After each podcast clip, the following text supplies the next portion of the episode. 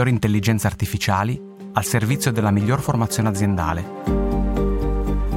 Scopri come evolvere il tuo business grazie a Docebo, la prima piattaforma per la formazione aziendale che sfrutta l'intelligenza artificiale generativa. Scoprila su docebo.com.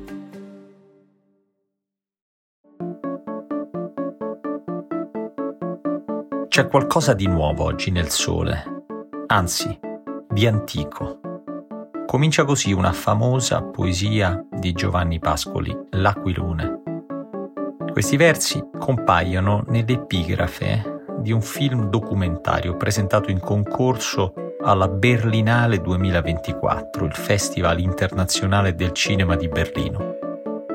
Si intitola Architecton ed è l'ultimo lavoro del regista russo Viktor Kosakowski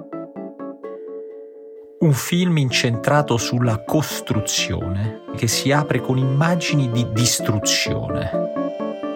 Una distesa di edifici colpiti dalla guerra, denudati su intere pareti, anneriti dalle esplosioni. Gli edifici sono di costruzione recente, in cemento, e vedere rovine che non appartengono al passato remoto sembra assurdo. Eppure gli effetti della guerra non fanno che accelerare una tendenza che riguarda le scelte costruttive dell'uomo contemporaneo. Ricorrere al cemento invece che a materiali duraturi e sostenibili. Disinteressarsi dei costi ambientali come se il collettivo non riguardasse l'individuo. Preferire la velocità del cosiddetto progresso a qualcosa che sia in equilibrio con la natura. Il film di Kosakowski è una straordinaria esperienza etica, oltre che estetica. È una lettera d'amore all'architettura capace di creare habitat in accordo col pianeta che ci ospita. Ed è più in generale un inno alla cura, alla pazienza, alla durevolezza. Il Virgilio che guida la narrazione è un architetto italiano molto sensibile al problema, Michele De Lucchi. Odio il cemento, dice, perché il cemento è arido. Su un edificio di cemento non cresce nulla e non appartiene al mondo naturale. Seguendo l'architetto nel sito archeologico di Baalbek in Libano, il film fa un confronto impietoso tra la nostra civiltà e quelle antiche, tra i nostri e i loro metodi di costruzione. Vediamo opere del secondo secolo d.C. che sono sopravvissute alle guerre e al tempo. Vediamo colonne solide, frontoni imponenti, raffinate decorazioni di capitelli e teste di leone. E intorno ai resti dell'antica Heliopolis vediamo la Baalbek contemporanea, una distesa di edifici di cemento che si allunga in modo scriteriato. Costruire per costruire, devastando il paesaggio. L'architetto De Lucchi commenta con amarezza, questo lo chiamiamo progresso.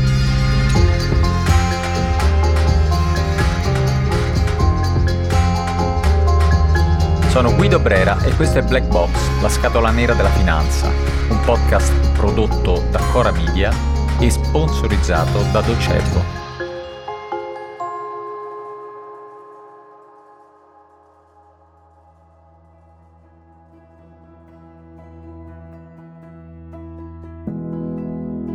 Durante il boom edilizio del Novecento, una colata di cemento ha sommerso l'Italia. Edifici, infrastrutture dal nord al sud del paese, il motore era una fame cieca di costruire dopo che la guerra aveva lasciato distruzione e macerie.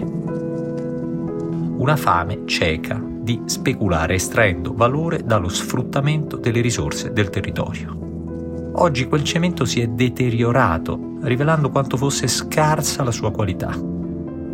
E oggi ci rendiamo conto di quale errore sia stato consegnarsi a quella fame cieca. La pietra eterna, il legno non è eterno ma si smaltisce facilmente e senza grossi disagi ambientali. Ed è comunque la foresta stessa ad aver bisogno del taglio per poter crescere più sana. Il cemento invece è tutt'altro che eterno, nell'arco di 50-60 anni subisce danni e il suo smaltimento è molto complesso. In un pianeta soffocato dall'inquinamento e in cui l'umanità si concentra sempre più nelle città, il cemento è un problema un problema molto serio. Il cemento è un materiale di cui si abusa, oltre che una zavorra del passato recente.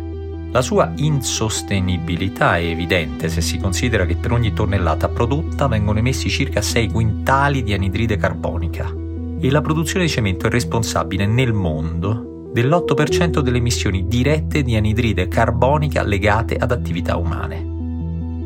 Come ha scritto Jonathan Watts sul Guardian, se l'industria del cemento fosse una nazione, sarebbe la terza produttrice al mondo di emissioni di CO2. Davanti avrebbe soltanto la Cina e gli Stati Uniti d'America.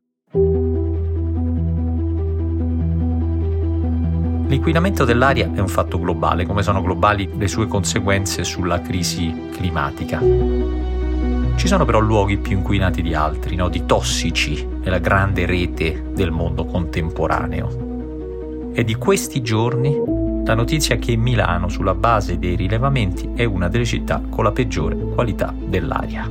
L'avevamo ricordato in un podcast che si chiama Metallaria. E Milano è una delle città più inquinate d'Italia, d'Europa, ma persino del pianeta Terra. Lega Ambiente ha messo in evidenza come i livelli di particolato a Milano abbiano una media giornaliera che supera di 24 volte i livelli raccomandati dall'OMS su base annuale. Di certo la soluzione a un disastro del genere passa per una strategia sistemica. L'abitare deve riallinearsi alle esigenze ambientali.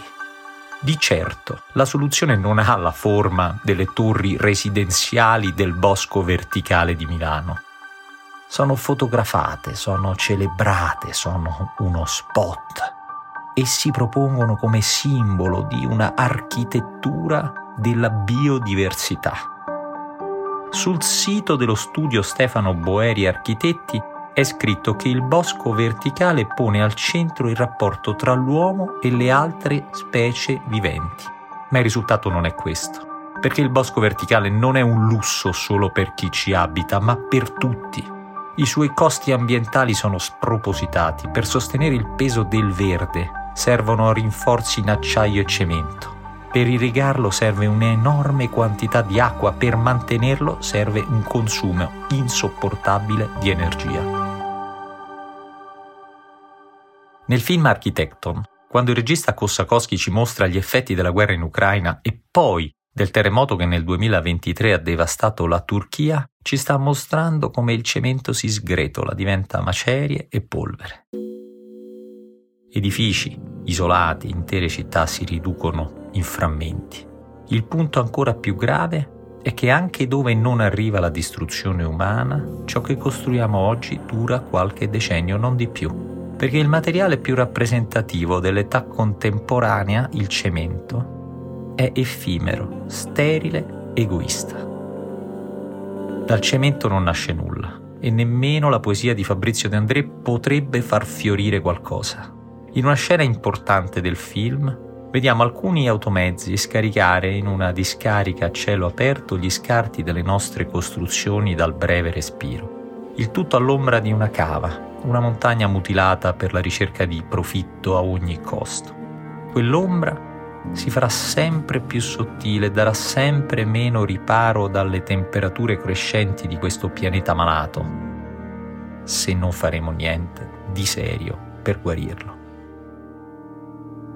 È fondamentale costruire con cura, costruire durevolmente, in un mondo dalle risorse limitate, in sofferenza per diretta responsabilità dell'Homo sapiens.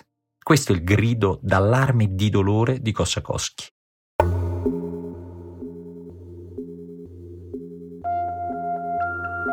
Architecton ci invita allora a seguire i passi dell'architetto De Lucchi. Nel giardino in cui sta allestendo un'opera dal grande significato simbolico, un cerchio di pietre tanto elementare quanto eterno. Architecton ci mostra che sarebbe prezioso guardare alla circolarità, perché circolare è la vita che non si affanna per avanzare su una linea. Circolare è ciò che viene smaltito e si trasforma in qualcos'altro. Non diventa uno scarto ingombrante e basta. Circolare è qualcosa che muore. Sì, muore, ma poi rinasce.